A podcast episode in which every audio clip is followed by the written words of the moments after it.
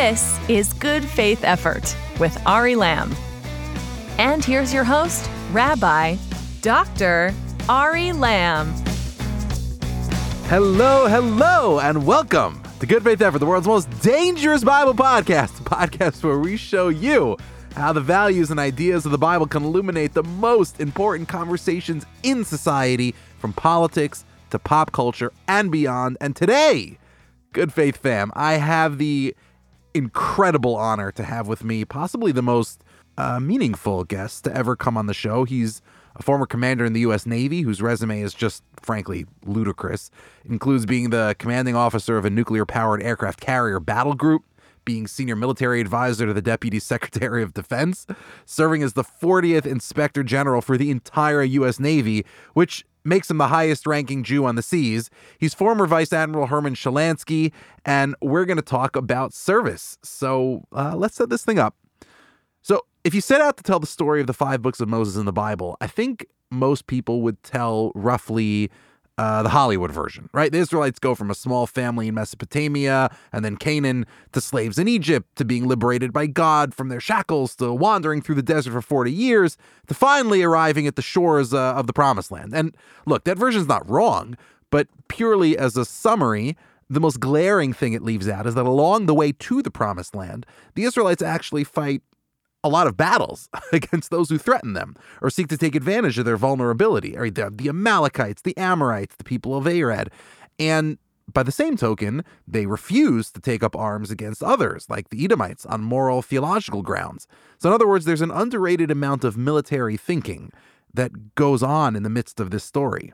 And I think part of the reason we tend to forget this stuff is not just because fighting, you know, strikes some people in a superficial sense is like not very biblically, but also because I think most people, at least in today's English speaking world, associate ancient Jews with the reputation of contemporary modern Jews, which runs roughly on a spectrum from like the cerebral ineffectuality of a Woody Allen to the harmless clownery of an Adam Sandler, and then you throw in a healthy dose of Seinfeldian or Jon Stewartian sarcasm, and you kind of have the standard picture of modern Jews.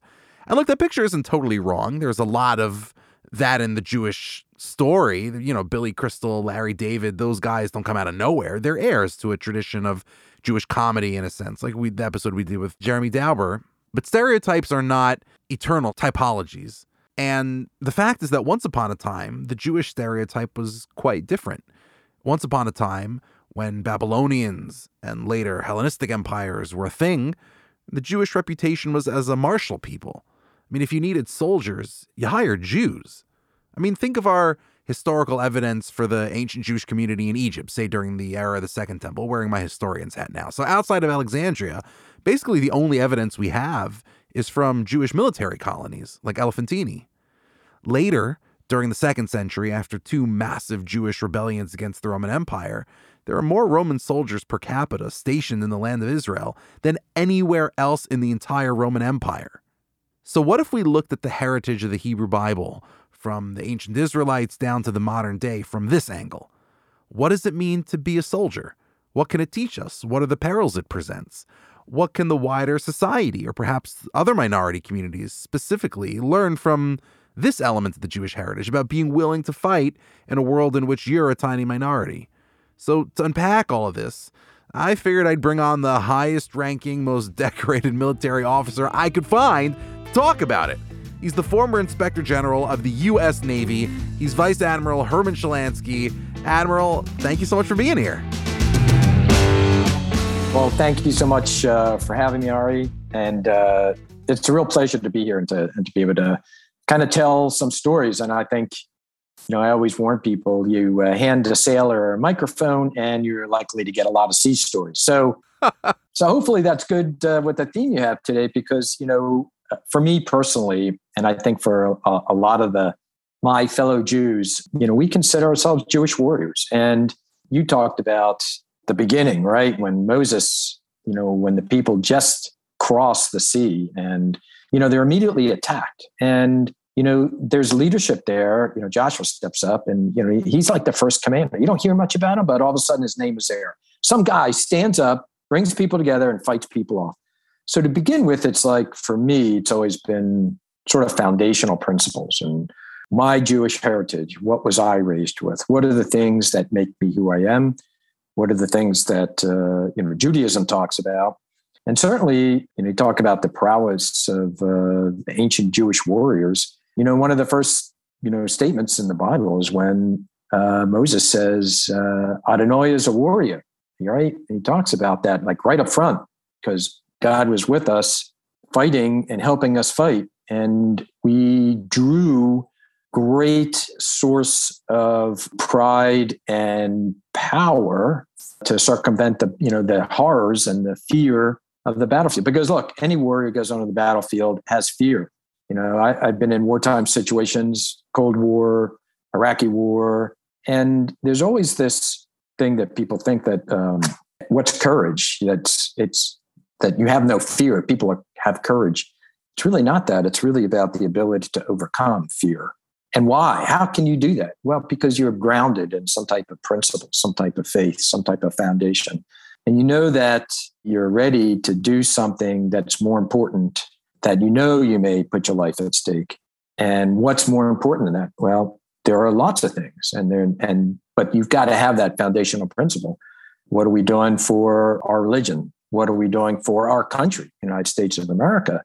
You know, those are really strong pieces that motivate uh, and allow those soldiers, sailors, Marines, and airmen at any time on the battlefield to overcome what is prevalent, and that's fear, and to do the job. So, yeah, I, I, I have to hand it to the early as Israelites as they as they came across. Um, and you know, there's good leadership and there's bad leadership, and there's you know, you look. There's a lot of uh, interesting thoughts about Moses as a leader, and you know, we consider him one of our greatest leaders of all time. Certainly uh, the first uh, of many to to really lead the Jewish people, but he he did it in a time and place that was really hard because you know we talk about in the Navy you put come together you're building a team right you got to got all these people kind of rowing in the same direction and you know you got to motivate them they have to trust you you have to give them the things they need to succeed and moses did a lot of that i mean he made a lot of mistakes i mean and that's that's okay because you know, I, I, can't say that my 38 years in the United States Navy, I didn't make mistakes. I made a lot of them. At least I had the leaders for me that would be able to see and help me overcome those, learn from my mistakes, and become a better a better person and a better officer in that. So lots of great stories in there. And you know, for me, as I as through my career, I had to build a team. It's remarkable to look back and see what what people had to do, which had much less background and kind of training, because uh, truly I went through a lot of training to get to where I was. So I mean, I can't wait to get into this, and I want to hear all the sea stories. You know, it's funny you, you talk about you know put a microphone in front of a sailor and get sea stories. There's a great tweet. I can't remember where I saw it.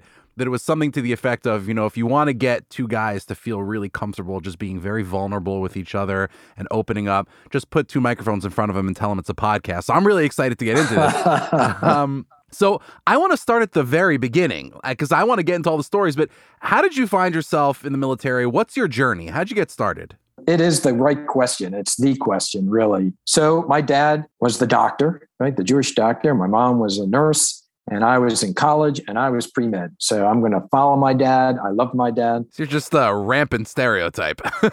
Can it couldn't get any better, right? It couldn't get any better than that. Look, I but deep in in my psyche, I loved history. I've always read history. I minored in history, even though I was a molecular biologist. And you can't help but understand in my journey what the United States of America has meant to Jews. And especially after the Holocaust, after the power of this country, freeing Europe, you know, destroying Nazi Germany. It really made a sense to me that, you know, I grew up in a middle class, privileged life. And I felt that I needed to give back. I needed to do something for my country. And so my my theory was I'm going to go in, I'm going to serve my country, I'm going to go in for one tour, then I'm going to get out and I'm going to pursue the ultimate dream of being, you know, a doctor. So um, I joined what they call Aviation Officer Candidate School. Now, there's a great movie back in 19, I think it was 1983, called Officer and Gentleman. So if you've seen that movie, it kind of sets the stage. We had Marine Corps drill instructors. Classic. Yeah, it's just crazy. And by the way, you know, I'm going in as I'm just a kid from Philly. Yes, I'm Jewish, but my my goal is and my focus is, you know, uh, serving my country. But that changed like in the first two weeks because in in this process, we're run around and they used to call us poopies. Remember, it's 19. I joined 1980, so 1980 things weren't so the social acceptability things were a little bit different back then. So they ran us around, and you know their goal was to get people to quit. What they call drop on request, D O R, and so they used uh, these drill instructors, Marine Corps drill instructors. Now, Gunnery Sergeant Buck Welcher, United States Marine Corps, was my was my gunny, and he was a mean sob.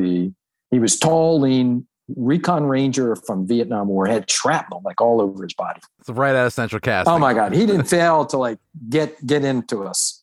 So after the two weeks, if you survive that, out of the 38, there were about 19 of us that survived that first two weeks. He had us in line. We got to put on real nice uniforms finally, got to get a shower. And he says, Hey, the first thing we're going to do here is, you know, establish officers for the class. And the first one I want to do is class treasurer. So I want all the business majors in this class to step forward. So two people step forward. You know, we're on line. You have to actually step forward. And he gets up to him and he goes to candidate Dobson. He goes, Dobson, where'd you go to school? But Dobson goes, Well, I went to University of Maryland, sir. Goes, Well, we all know that weirdos went to De- you know Delaware. You're not going to do. Get back in line. and it did the same thing with the you know this other uh, candidate Clark, and she steps back, and then he goes, Better yet, are there any Jews in the class? And I'm going, really? so, of course, I step forward. I'm using my peripheral vision to see, well, maybe there's another Jew in the class, but no. So he comes up to me and gets that big Smokey the Bear with the hat with the big brim, and he pokes it in my forehead and he goes, Shelanski, we all know that the Jews own half the world and will mortgage the other half. You are going to be our class treasurer. So I was like, oh, good gracious. So that was the beginning of it. And, you know, and then we had this announcing system. And so right away, he gave me a call sign, which was if you've seen Top Gun, everyone's got a call sign. I was going to get into Top Gun later. Oh, uh, yeah. So, you know, here I am, an aviation officer candidate. My first call sign is the Heeb. And so, so Gunny would call me he, and he'd get on the announcing system and he'd say, He, get down here. I need you. I was like, everyone knew who I was. So, you know, that whole thing was a challenge, right? I mean, let me tell you, he wasn't prejudiced against Jews. He did this in multiple ways to try to test people, poke at them. Hey, is is being Jewish going to be a weakness for you? You know, are you gonna if you like singled out as being a Jew, is that gonna make you quit? And I used it as a source of strength. And I said, okay, if I'm going to be the Jew, I'm going to be a Jew, and I'm going to be the best that there can be here. So I'm going to rise to this challenge and I'm going to show the gunny and everyone else what it means to be a Jew. So I don't know if you want to call it my like Hineni moment, but here was, you know, calling out, no expectation. Took me totally by surprise about what this meant. It reminds me of how of how Joseph gets called into Pharaoh's court, right? Like he's a young Hebrew man and he comes in, he's the Hebrew, right? And he rises to the occasion. Yeah, right. And makes no bones about it. You know, he talks about God gave me this gift and I'm using it. And you get in favor. And I, and I feel that, you know, God gives us all our own individual gifts and you live up to exactly uh, use that to the good, to the best of your ability to do the things uh, that are right. So, yeah, so I, after that, I felt, okay, this is um, wherever I went. I mean, I was Jewish, I was a Jew, I uh, held Jewish services on the carrier, I, you know, in my aviation squadrons, held Passover Seders for people. When I was captain of the Truman, I had a great Passover uh, Seder out at sea. So, you know, there's at, look, an aircraft carrier, you got a picture at first. It's picture the Empire State Building. And you lay that building on its side and you put new two nuclear power generators, an airfield, you know, 60 tactical aircraft on board that flight deck and 5,200 people. And you send it to sea. So, you know, Jews make up a little less than 1%. So we would hold services and everything, but we had maybe at the total 60 Jews on out of that 5,000 that were that would come to Shabbat. And, you know, we decided we're going to do a um, Passover Seder. You know, the 60 of us got together and we cooked the meals. We, you know, had stuff flown into the ship, but it was like really popular. So over 200 sailors wanted to come to the Passover Seder. Wow. Including, you know, the admiral of the, the fleet who was on the carry with us, the captain of the ship at the time, uh, no, this was when I was squadron commander. The captain of the ship came down, the admiral came down, and so we're going through, you know, the whole lit- liturgy of the, the service, and you know, we've got the wine cups. And first thing we do, you know, in the Navy, you're not allowed to have alcohol at sea, except for religious occasions. So Friday night Shabbat, we used to get those little tiny cups, you you know, about quarter inch high by, you know, like an inch across. And we, yeah, put a little bit of Manischewitz in it and, you know, and, and so this is what we had. We had these little tiny cups of these wines. And the admiral comes out and he's so into like the story of the Passover and freedom because, you know, it really rings true with what we're doing out there. We're the United States Navy. You know, we're about freedom. We're about keeping this country free. We're about freedom for the rest of the world too. And we're out, you know, in the middle of the Arabian Gulf and we're sailing and doing things that are really incredible. And, you know, we get to the part where we, you know, fill the cup of wine the animal looks around, he looks, see this little cup and he goes, What is this, Herm? I said, Well, that's, you know, what we're supposed to use. He goes, No, no, no, no. Pour out this, this water glass. We're filling up the cups. And by the way, we're going to drink all four of these, just like it says in the book here. You know, we're following the rules because we're the United States Navy, and by God, we're going to follow the instructions because that's what we do. And it's like, sure enough, we had like the happiest, you know, 200 sailors and Manischewitz wine. Now, if you ever you drink a lot of Manischewitz wine, it's you can get drunk on it, but it's not the greatest buzz in the world. But Manischewitz and Twitter is going to come after us.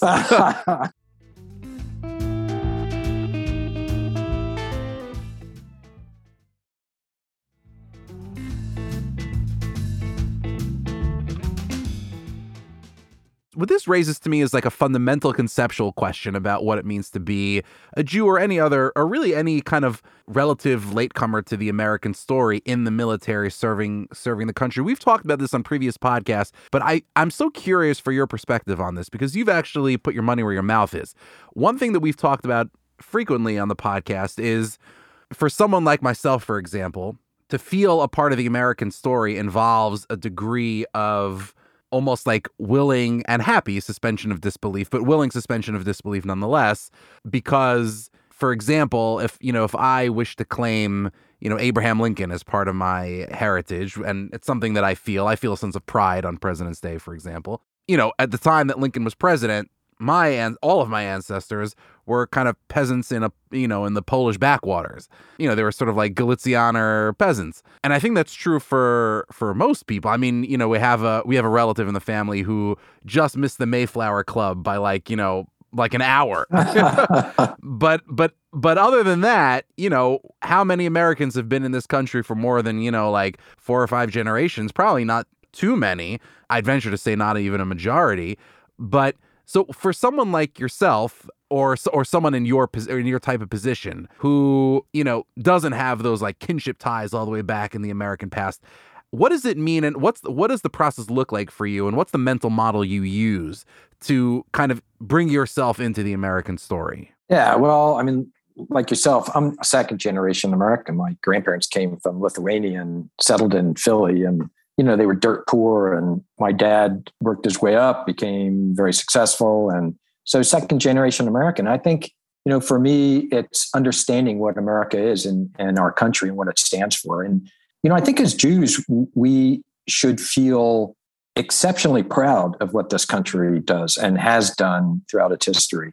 And when you read that history and you read the understanding, um, especially back you know, when this country was forming about the opportunity, you know, we got a constitution, but that wasn't really good enough, right? Because a lot of the states were uncomfortable with a federal power source, like centered power, and they wanted this Bill of Rights. And so the right people rose to the occasion to write this Bill of Rights. And oftentimes the story's lost that, you know, there's a guy, you know, Thomas Jefferson, who helped write this part, and others too that were instrumental in putting together the bill.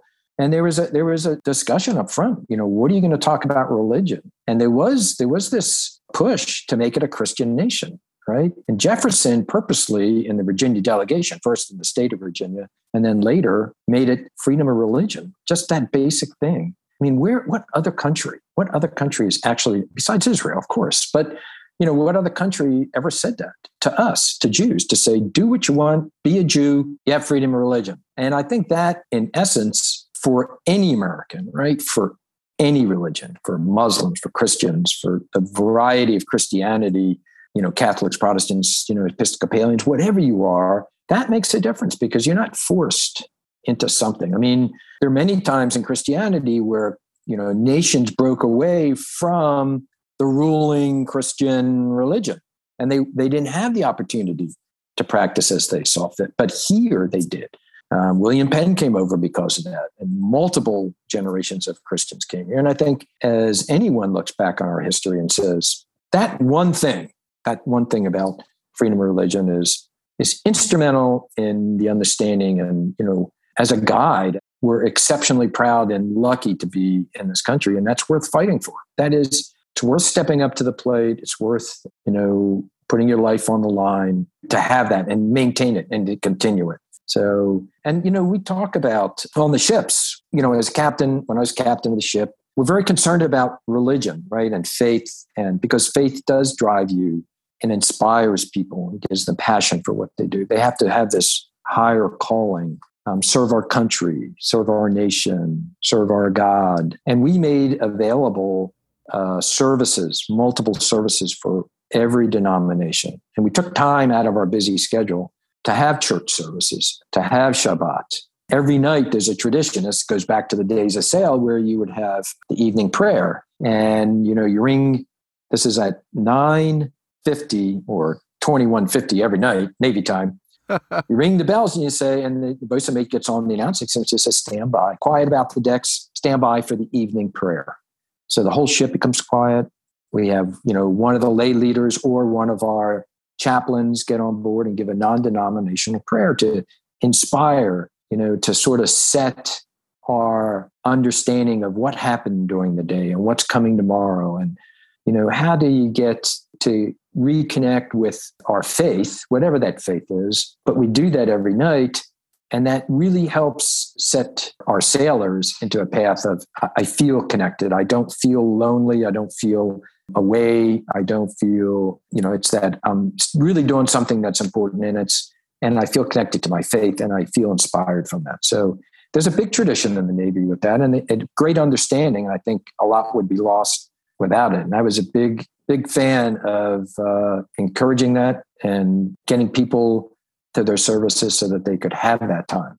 So, given the importance of, let's call it acts of service for building and maintaining a healthy society. So, every now and again, you hear voices, whether it's, you know, cultural figures, columnists, politicians, or what have you, muse about whether the U.S. should have some sort of mandatory national service program. Have you ever given that any thought?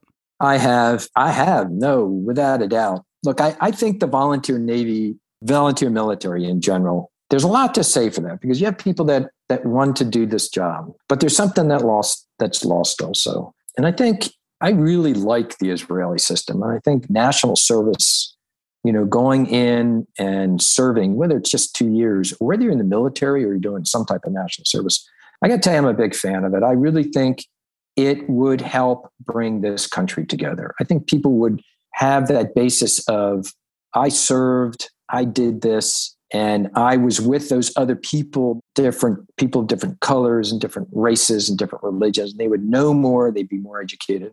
Look, I, I you know, throughout my career, even though luckily in my generation I didn't didn't see really overt prejudice or anti-Semitism, I found a lot of ignorance. Right? You know, you, you hey, what's a Jew? You know, what? Tell me about that. And it's like, okay. And that's an opportunity, I think, for people to really understand each other because you're thrown in. You don't get to choose who your bunkmates are. I mean, you're just put in with all these different sailors and uh, soldiers and Marines, and you get to learn and appreciate a diverse outlook of America. And I don't know any other way, you know, to really get that, unfortunately. So you often hear, I mean, speaking of, like you often hear folks both within the US military and without talking about the danger of developing like like a warrior class, meaning having a military that only recruits from a particular socioeconomic or ethnic or what have you class of people. Like it's bad to have most of a society disconnected from what it takes to protect a society or even, you know, like what you just described, you know, volunteering in soup kitchens or in orphanages, like what it takes to sustain a society. But I sometimes think that this problem is downstream of a larger issue, namely that it's really hard to sustain devotion to a larger project over a long period of time. Such that people are willing to make sacrifices on behalf of that project. It's just very hard to do that. And one way to look at the problems we face as a country and a society is just that America is reaching a point where it's just getting harder and harder for most people to care passionately one way or another about what happens to it. And I say that as a lament. And the truth is, if I think of a work that engages in a really sophisticated way with this very problem, it's actually the Bible, right? Like one of the central questions the Bible wrestles with is is it possible to transmit devotion to a project across generations? Right now, one answer you find in the Bible is that there's something about belonging to a family, right? Say the family of Abraham that holds people together. But how would you approach this if you're thinking about how to hold Americans together, right? On the one hand, our strength is in our diversity, our ability to welcome anyone into the American covenant, as it were. So maybe we're just too diverse to make use of the family model. But on the other hand, is there maybe something we can learn from the biblical heritage of passing down wisdom and devotion, right? Or maybe not. Like, how do you think about this question? What are the ties that bind us? Yeah, well, I, that's a tough one. And I think, you know, I could have run on a presidential ticket had I got this one right because, uh, yeah, it's, you know, what, what does bind us together? And I think, you know, for this country, again, being an amateur historian and, and loving the history, like the Bible, if you read the things that are the foundational pieces of what started the Jews out on their journey and what did, you know, what did God tell the people that they're supposed to do? You know, it's, it, it's very similar to this nation. I mean, we, we look at freedom, okay, in the revolution, we had freedom, we had freedom of Great Britain. It was more economical and independence. It wasn't freedom of slavery yet, but that came. So, you know, it grew into that. Uh, it would have been nice if it happened at the same time, but did not. And you know what does what does hold us together? Well, this foundational principles of Americans, just like foundational principles of Israelites. In fact, you know a lot of the early discussions were about, and in the Revolution time, some of our founding fathers looked back a lot to you know the Bible and the Israelites and their lessons and, about how to how they gained their freedom and created a nation and how they lived and had a focus of what you know they're supposed to be in terms of you know you have a mission you have a covenant with god and you're supposed to do these things right you're supposed to be a guide for all the nations well i kind of think we're the same in many respects that united states has a place of power it has a place of goodness and if only we could transmit that common theme of who we are and what we bring to not just us as a nation and people, but to the world. And we've done that in many respects. Right. Lincoln referred to us as an almost chosen nation. Yeah, right. And it's, we could learn a lot more from that. And we just don't hear it enough. I always find, you know, there's a lot of power in words. And certainly the Bible is a powerful word, and how that transmits to our existence is powerful. But, you know, today's politicians, you know, across the board tend not to utilize some of those lessons and some of those words and inspiring things that would, you know, bring us together as a nation. Okay. Top Gun. Yeah. Overrated or underrated? Overrated or underrated? oh, it's a great movie. It's a great summer movie. You know, uh, it's uh, fun. You know, and it's funny because I wasn't really a Tom Cruise fan and then, you know, in his opening remarks in the movie, I thought that was really good.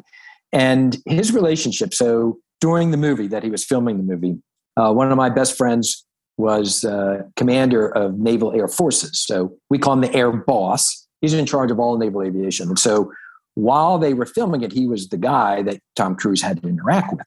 And Tom Cruise was really spectacular in terms of his relationship and understanding and appreciation of our sailors and our aviators and that culture. And wow, he did a great job about capturing that kind of uh, spirit, that arete of being a I'm an aviator and you know I'm better than you. Because we in aviation uh, we are very competitive. And there's something really good about that because we're always trying to be the best. It's a great model for businesses because you know you've got a mission you're getting ready to do it and you spend a lot of time training to be competent.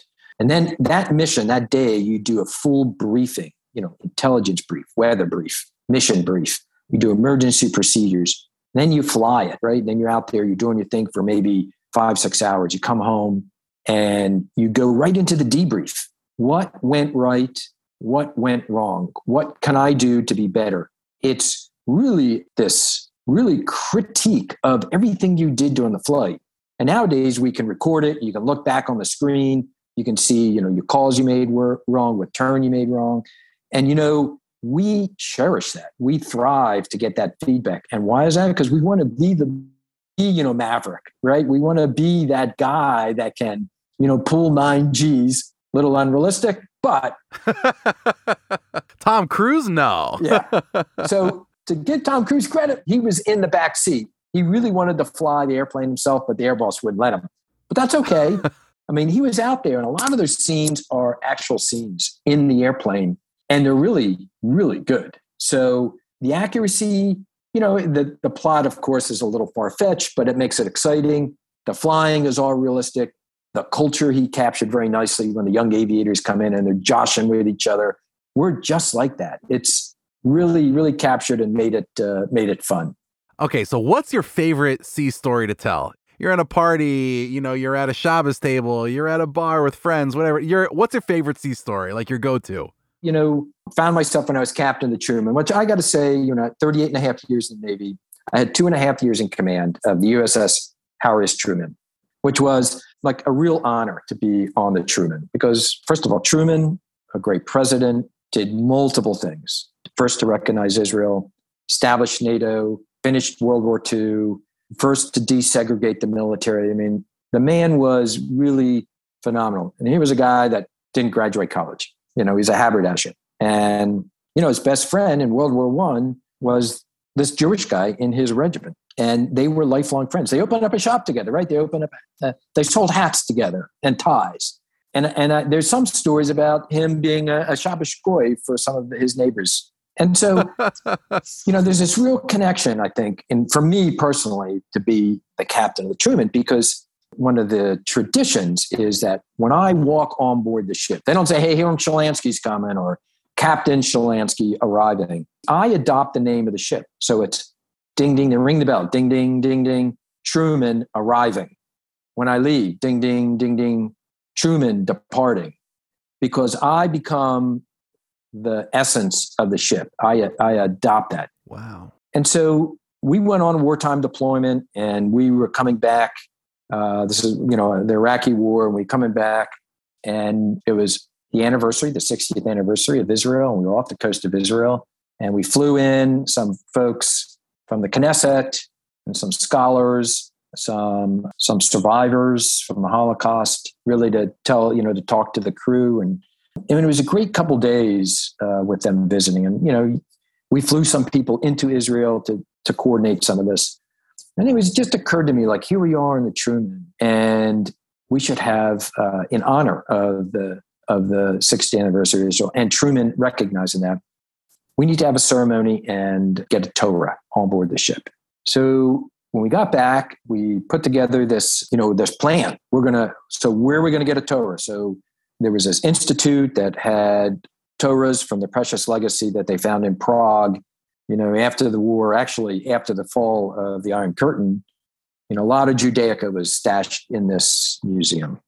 So they got this one Torah because it was from Lithuania, which was kind of special to me because my parents from from Lithuania, my grandparents, and so there's this beautiful, I mean, this huge Torah, and they brought it into England and got someone to fix it up because I guess it have been damaged, kosher it, and make it ready for the ship. Well, lo and behold, you know, Truman, when he recognized Israel, Herzog happened to be in New York and came down and brought with him a little Torah. Wow. I love this. Right? He brought him a little Torah as a gift. It was a family that owned this Torah. And that Torah, interestingly enough, was flown all over Europe. These, this family had dedicated this to the Jewish chaplain corps to take this all over Europe. So this one Torah had been like during World War II all over the place.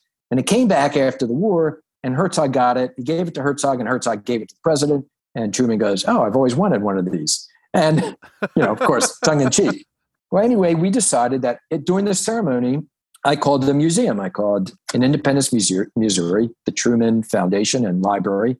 I said, Hey, I want to borrow the Torah the Torah, you can't have our Torah. No, I just want to borrow it for a ceremony because we're going to dedicate another Torah.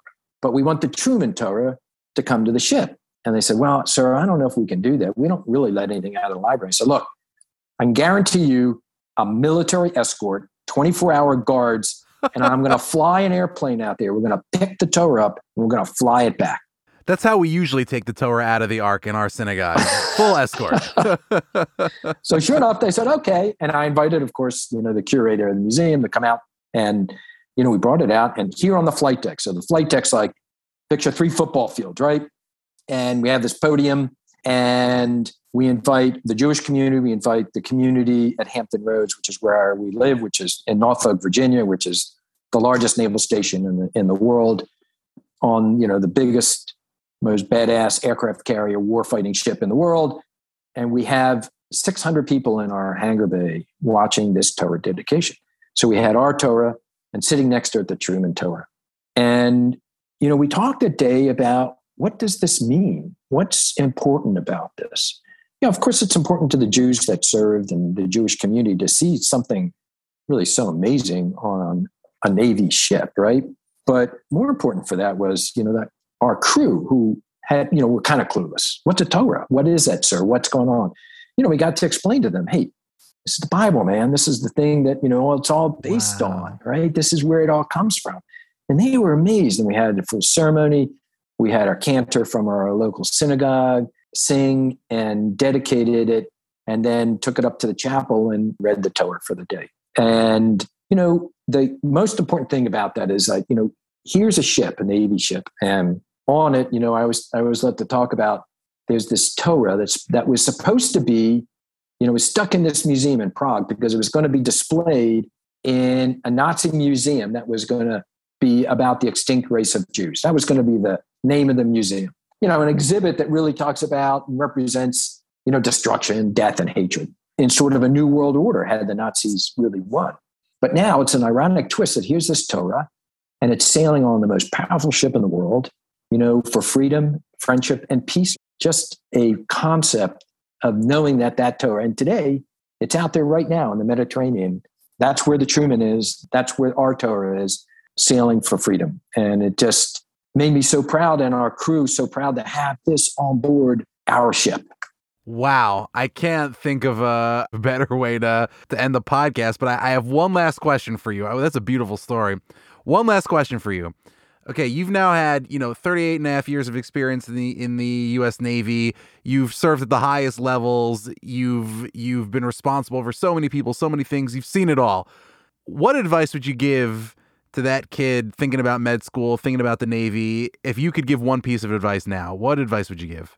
I'd say do it. I'd say to be a warrior, even if it's a short time, even if it's a one tour type of thing, you will learn so much about yourself. You will find out who you are. You will grow. You will be more alive because of the things that you're doing than anything, any endeavor that I think you could ever choose otherwise. Wow. Incredible. Admiral Shelanski, thank you so much for being here. This is an absolute honor and a pleasure. Thank you, Ari. It's my pleasure, and I really appreciate the time you've given me and look forward to hearing your podcasts over and over. Thanks. You heard it, folks. The, that is the command coming down from the very top. Listen, subscribe to Good Faith Effort. Unbelievable.